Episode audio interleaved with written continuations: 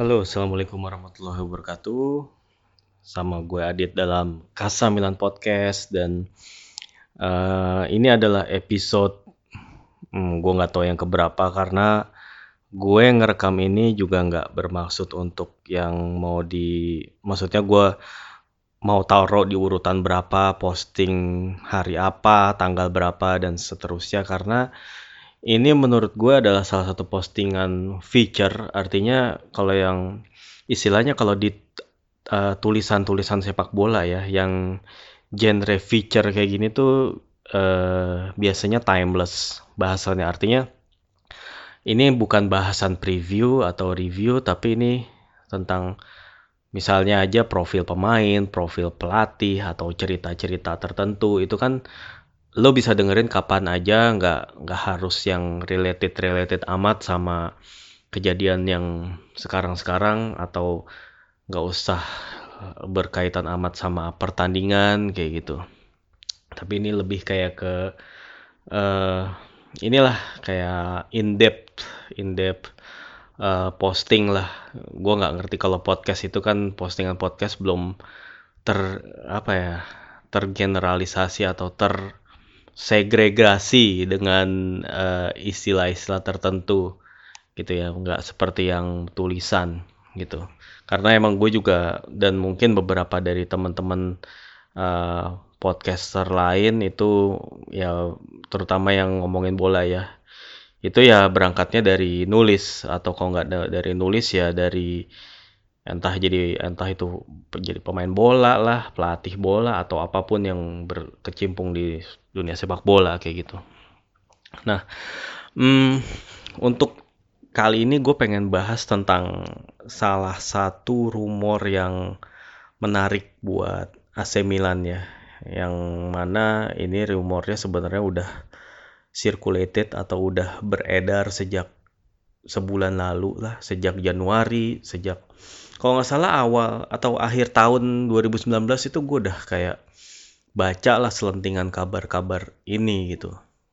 Yaitu kabar tentang negosiasi Milan dengan salah satu, dia bukan pelatih sekarang sih, dia sekarang adalah Head of International Relation and Sport ya, di grupnya Red Bull, yaitu adalah sosok ini adalah Ralf Rangnick.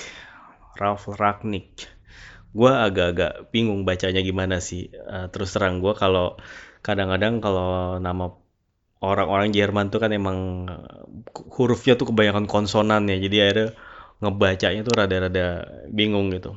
Ralf Rangnick, anggap aja Ralf Rangnick lah.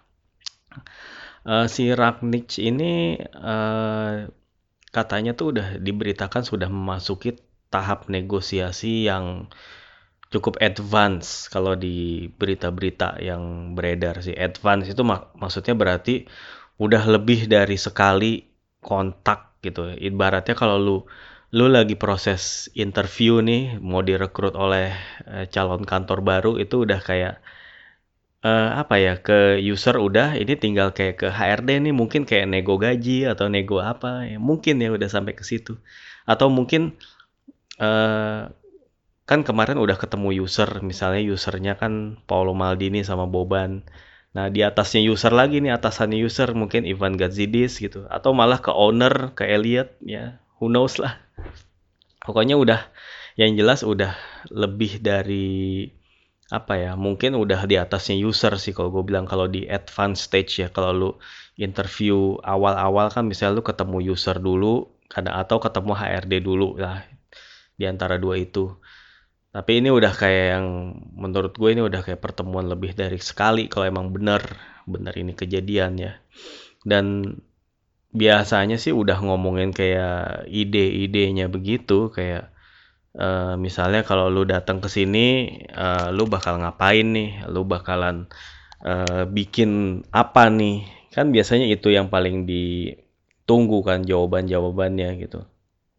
Project apa yang lu punya gitu, dan lu punya pertanyaan apa? Lu punya lu punya concern apa ke kita kayak gitu.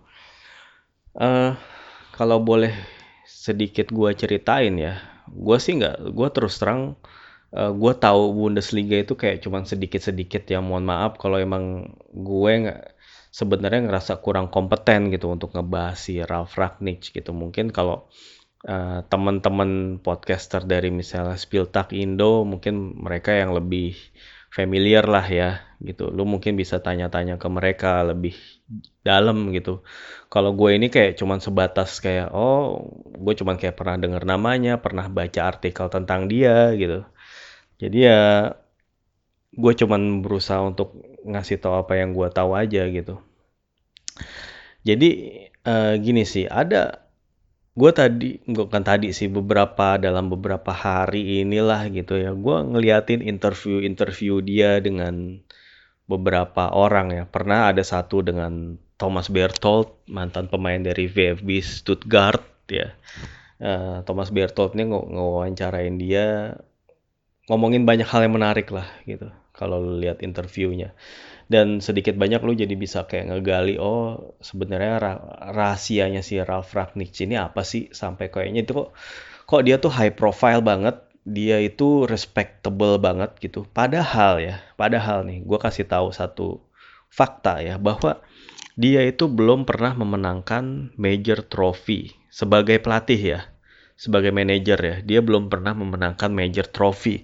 Apakah itu maksudnya major trophy itu gelar juara liga, atau gelar di kontinental, atau bahkan di FB Pokal pernah nggak ya? Kalau nggak salah, yang pernah dia menangin itu di FB Pokal sekali. Jadi pada saat dia menjadi pelatihnya Schalke, dia menang tuh di FB Pokal sekali, dan juga di FB kayak Super Cup-nya lah, kayak Piala Supernya 2 kali kalau nggak salah.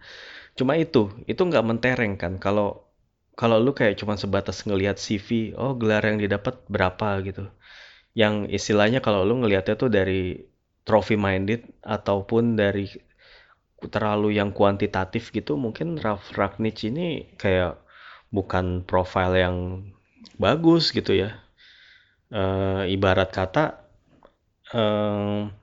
yang menang Coppa Italia ya, ibaratnya ya di pelatih Italia pun banyak gitu yang udah pernah menangin Coppa Italia gitu ya, atau yang pernah menangin Piala Super Italia juga banyak. Vincenzo Montella juga pernah menangin Super Coppa Italia gitu ya, kayak gitulah.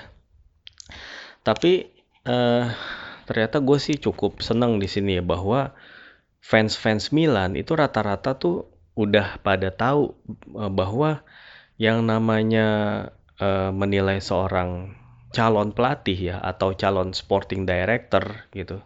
Kan ini nih, by the way si Ralf Rangnick ini sekarang ini jabatannya kan bukan pelatih, tapi yang tadi gue bilang Head of International Relation and Sport, apalah gitu jabatannya, di grupnya Red Bull. Artinya dia tuh membawahi orang-orang yang kerjanya tuh di Red Bull Salzburg, Red Bull Leipzig, entah dia mungkin juga in charge, mungkin ada kayak dotted line untuk untuk turut mengawasi Red Bull New York Red Bulls lah, atau Red Bull Brazil, masih ada nggak sih Red Bull Brazil, atau Red Bull Ghana masih ada nggak sih? Pokoknya jaringannya Red Bull lah, dia itu dalam pengawasan dia gitu. Dia tuh udah megang jabatan manajerial yang udah setinggi itu, tapi dia juga punya kapasitas sebagai pelatih gitu. Sorry nih gue kalau ceritanya tuh agak lompat-lompat, karena semua fakta yang gue ketahui tentang Rangnick itu menarik semua gitu. Jadi gue akan coba rangkai piece by piece gitu ya. Mudah-mudahan ini bisa bikin lo ngerti lah gitu. Atau kalau mau lebih gampang ala-ala Wikipedia aja, ini awal karirnya gimana gitu. Ralf Rangnick ini udah senior ya, udah 61 tahun. Bukan sosok yang masih muda, yang seger, yang energik kayak gitu. Dia udah cukup tua juga, udah opa-opa juga gitu. Artinya anak-anaknya dia aja itu udah seumur dengan pemain-pemain yang dia latih gitu. Dia bilang gitu. Dan dia harus tetap keep up to date sama zaman, dan nggak usah diraguin lagi karena dia benar-benar udah punya pengalaman dalam hal manajerial klub ini. Dia udah pernah ngerasain semua ibaratnya, dari A sampai Z sepertinya dia udah tahu. Dari mulai soal scouting pemain, soal berkoordinasi dengan pelatih, bahkan berkoordinasi dengan nutritionist, dengan koki. Pokoknya segala urusan yang ada di klub itu dia udah pernah urusin.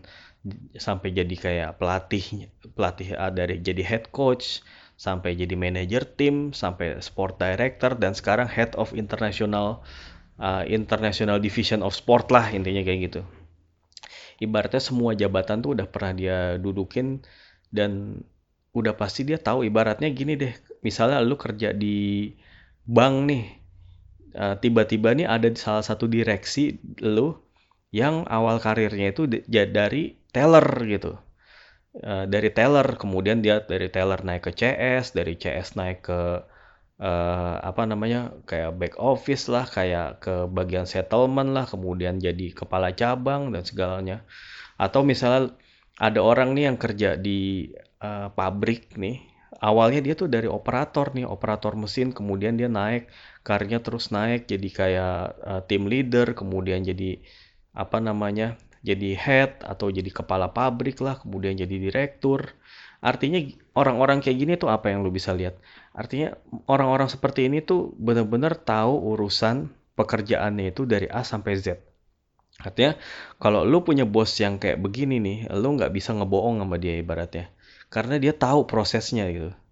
Proses dari lu, kalau pabrik tuh ya, dari mulai lu beli bahan mentah nih, sampai diolah jadi produk, sampai dijual, sampai didistribusiin kemana, dijual, terus duitnya masuk, dicatatnya kemana duitnya, itu bos lu tahu gitu. Atau kalau kayak di bank tadi, dari mulai si nasabah nyetor duit, ya istilahnya buka rekening nyetor duit, sampai kemudian itu duitnya diolah, diinvestasikan sama bank, diputar lagi sama bank, dijadiin kredit sama bank, terus dapat untung dari situ, dapat bunga dari situ, terus sampai gimana strategi besarnya dia tahu gitu loh. Artinya si Ralf Rangnick ini adalah menurut gue salah satu, bukan sekedar pelatih ya, dia tuh salah satu yang namanya seorang dia tuh levelnya itu udah kayak, gue nggak mau bilang Johan Cruyff sih ya, itu mungkin terlalu berat buat dia kalau untuk disamain sama seorang Johan Cruyff atau seorang Jimmy Hogan pun gitu. Kalau lu silakan googling yang namanya Jimmy Hogan. Ya gue udah pernah ngebahas cerita tentang Jimmy Hogan di pas gue bahas tentang pelatih-pelatih terbaik sepanjang masa ya, di awal-awal episode dulu. Atau mungkin Valeri Lobanovsky ya, mungkin ya bisa lebih tepatnya, atau Arrigo Sacchi kali ya. Mungkin seperti itu, cuman bedanya ya mereka udah bergelimang trofi aja gitu. Karena ya agak-agak relevan sih kalau ngebandingin dengan Sacchi ataupun Lobanovsky ya. Karena si Ralf Rangnick ini emang terus terang dia itu bener-bener ngejadiin referensinya ngelatih itu dari dua orang ini gitu.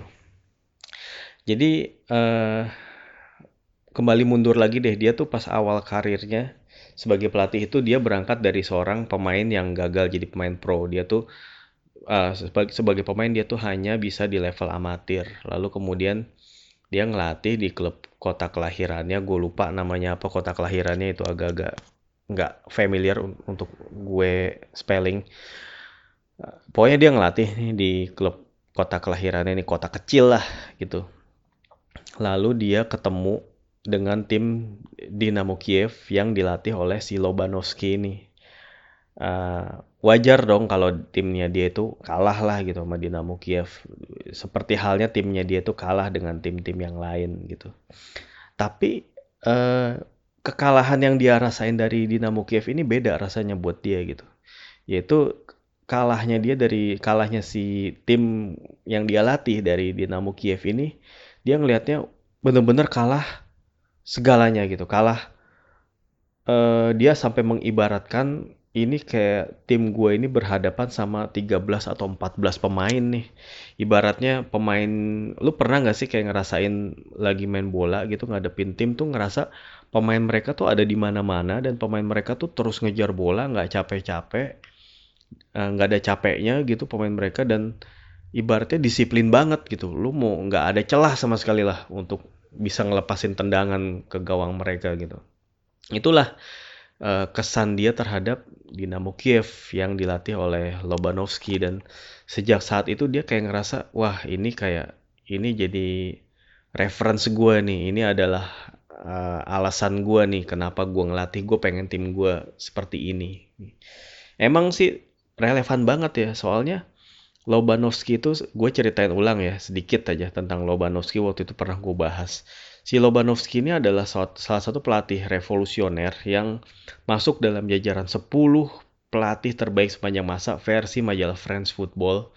Itu alasannya adalah karena dia seorang inovator, yaitu dia benar-benar kayak yang pertama, pelatih pertama yang benar-benar punya pendekatan saintifik dan juga memperhatikan banget nutrisi pemain-pemainnya.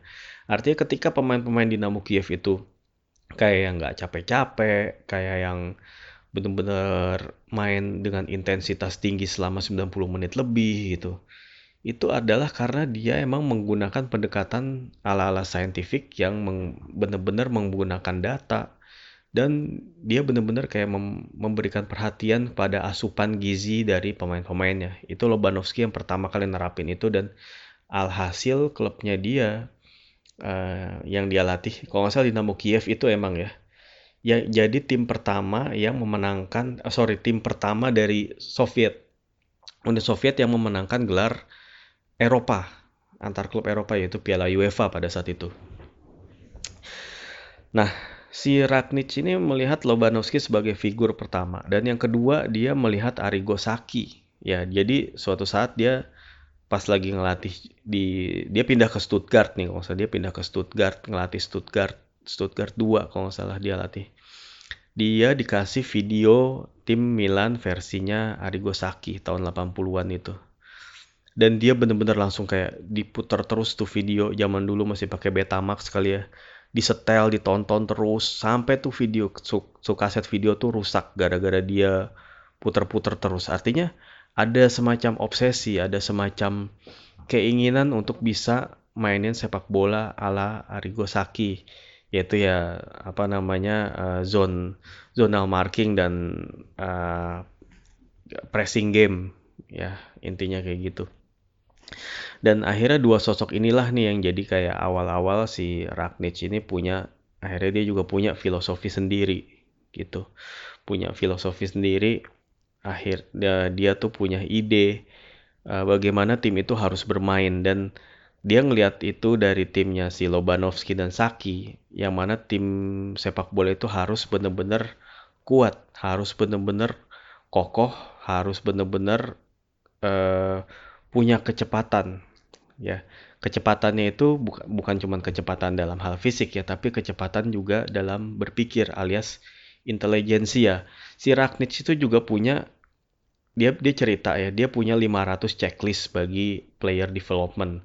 Artinya pemain-pemainnya yang mau dia kembangin ini, mereka ini bisa milih untuk fokus ke checklist yang mana nih dalam 500 checklist itu. Gitu. Makin banyak makin bagus tentunya si pemain. Dan ada satu kriteria yang khusus yang sebenarnya Rangnick pengen dari pemainnya, yaitu 360 degree view. Artinya pemain ini harus punya, ibaratnya ya, di belakang, punya mata di mana-mana gitu. Artinya pemain ini harus punya visi di mana itu teman-temannya itu berdiri, di mana musuh itu berada, bagaimana positioning mereka, bahkan sebelum mereka dapat bola gitu. Lo inget, kalau yang paling gue inget pemain kayak gitu tuh Andrea Pirlo ya. Jadi lu sering lihat gak sih, jadi Pirlo itu sebelum dioper bola tuh ke dia tuh selalu nengok dulu kan.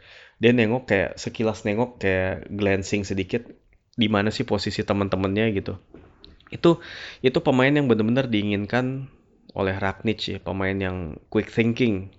Dan bahkan ke dalam beberapa hal quick thinking itu it's better than a quick fit ya kalau kata dia. Jadi Rangnick itu punya kriteria seperti itu. Selain pemain yang quick thinking dan juga pemain yang intelligence, tentunya yang paling terkenal, yang paling benar-benar khasnya Ralf Rangnick adalah dia senang bekerja sama dengan pemain yang masih muda, yang usia 16-17 untuk dimainin ke tim muda, lalu kemudian maksimal usia 22-23 tahun yang untuk bermain di tim senior. Karena dia punya pandangan gini ternyata, gue baru tahu dia punya pandangan bahwa career span pemain bola itu emang cukup panjang kalau zaman sekarang. Kalau zaman dulu ya, zaman dulu orang tuh nggak dari 10 tahun masuk ke tim akademi bola. Paling masuk akademi itu dari umur kayak 15, 16 kayak gitu. Kayak gitu ya. Kalau zaman sekarang kan akademi sepak bola itu pembinaan pemain muda itu makin advance, makin maju ya. Itu kan dimulainya itu dari anak umur 8 tahun, 9 tahun tuh udah masuk akademi gitu. Dan artinya kalau pemain itu udah usia 22 sampai 23 tahun itu menurut Rangnick itu pemain itu udah cukup tua, udah cukup senior gitu. Udah cukup ngerti. Dan tentunya usia-usia itu pemain itu masih bisa dipoles, masih bisa ditanamkan ide-idenya dia, filosofinya dia. Nah, ide-idenya dia seperti apa nih? Kalau kita ngelihat ya sekedar ngelihat formasinya Leipzig aja lah. Itu lu akan ngelihat formasi 4-2-2-2. Dasarnya 4-4, sebenarnya 4-4-2, tapi ini lebih spesifik 4-2-2-2 artinya ada dua gelandang yang bertipe bertahan yang di depan bek tengah, ada lagi dua gelandang yang lebih menyerang ya. Ya sebenarnya pemain sayap yang tapi mainnya tuh lebih ke dalam gitu, dan ada dua penyerang ya, dua penyerang mungkin pembagiannya sama, second striker dan striker kayak gitu. Itu tapi cuma sekedar formasi ya, itu yang namanya formasi di atas kertas itu nggak lebih dari sekedar formasi gitu, tapi yang lebih penting itu adalah apa yang mendasari formasi itu, yaitu adalah filosofinya seperti apa. Jadi Rangnick ini waktu pertama kali, jadi dia kan abis dari Stuttgart itu kalau nggak salah ke Schalke, abis itu baru ke Hoffenheim. Nah di Hoffenheim ini yang dia kemudian bawa klub ini dari Bundesliga 3 ke Bundesliga 1 itu hanya dalam waktu kayak 3 atau 5 musim gitu. Lalu kemudian dia pindah ke Leipzig nih. Jadi pada saat itu ketika dia ketemu sama ownernya si Leipzig atau siapanya lah gitu ya. Lu punya ide apa gitu? Disuruh present idenya dia kan, si Leipzig itu bilang, "Gua pengen pemain-pemain yang gua pengen." Jadi pada saat si Rangnick itu datang, rataan usia pemain Red Bull Salzburg itu 28 tahun. RB Leipzig itu kayak sekitar 29 gitu. Jadi si Rangnick itu cuma bilang, gue pengen rataan usia pemain diturunin, kayak gue pengen beli pemain usia yang tadi 16, 17 sampai 22, 23 itu range-nya. Dan gue pengen main sepak bola yang attacking, high press, dan quick transition. Itu yang dia bilang. Jadi artinya modern football dalam pendek kata ya. Artinya sepak bola yang proaktif, yang benar-benar ngepres, yang benar-benar cepat untuk ngambil bola ketika bola itu hilang. Lalu kemudian transisinya cepat. Artinya dari lu megang bola ke nggak megang bola ada transisi yang cepat. Dari bertahan ke nyerang, dari nyerang ke bertahan, dari nggak megang bola ke megang bola, itu benar-benar kayak lu di drill abis-abisan sama si Rangnick. Ngomong-ngomong soal drilling, soal latihan ya, metode latihan. Si Rangnick ini punya ini sangat penting banget ya. Selain dia mementingkan kayak nutrisi pemain juga dan segala macam tentang athletic training lah dari pemain. Dia juga sangat-sangat concern dengan yang namanya transitional play ya. Artinya jadi dia sampai cerita tuh ngegambarin bahwa pada saat latihan itu pemain itu kayak dikasih clock, dikasih jam ya, dikasih timer yang bunyinya tek tek tek sampai kedengeran ke semua pemain. Gue nggak ngerti gimana caranya. Artinya ada beberapa waktu tertentu ya, ada batas waktu. Misalnya nih, dalam waktu 8 detik itu bola harus nyampe kemana gitu, harus ada berapa passing misalnya, atau dalam waktu 10 detik harus ada lo tembak ke gawang lawan. Dan itu intens banget gitu, intens. Jadi si Rangnick itu dengan secara nggak langsung bilang bahwa dia emang menciptakan suasana latihan yang emang berat. Artinya berat dalam hal, bukan cuma berat dalam hal fisik ya. Kalau fisik sih udah pasti. Kalau pemain itu Rangnick juga cerita, pemain zaman sekarang itu benar-benar kayak dituntut fisiknya selalu bugar dan emang dengan level tertentu lah yang di atas, jauh lebih berat daripada pemain-pemain yang zaman dulu. Anyway, selain dari fisik tadi, si Rangnick juga bener-bener kayak concern soal intensitas juga gitu. Jadi dia pengen menciptakan suasana latihan yang benar-benar intens. Jadi pemain itu hanya berpikir tentang sepak bola dan ngerasa bahwa latihannya itu berat banget gitu ya. Tapi giliran pada saat game, pemain itu akan ngerasa ternyata saat game itu nggak lebih berat daripada saat latihan. Lo bisa bayangin, artinya drill yang dia lakukan pada saat latihan itu akan sangat-sangat menyiksa bagi para pemain ya. Tapi efeknya tuh sangat-sangat terasa. Jadi ketika pertandingan sebenarnya itu berlangsung, itu kayak jadi jauh lebih mudah. Artinya itu emang hal yang wajar kan. Misalnya ketika lu pengen perform perform yang nggak usah yang berat-berat, lu pengen perform drama lah, pentas drama di acara ulang tahun kantor atau ulang tahun sekolah gitu.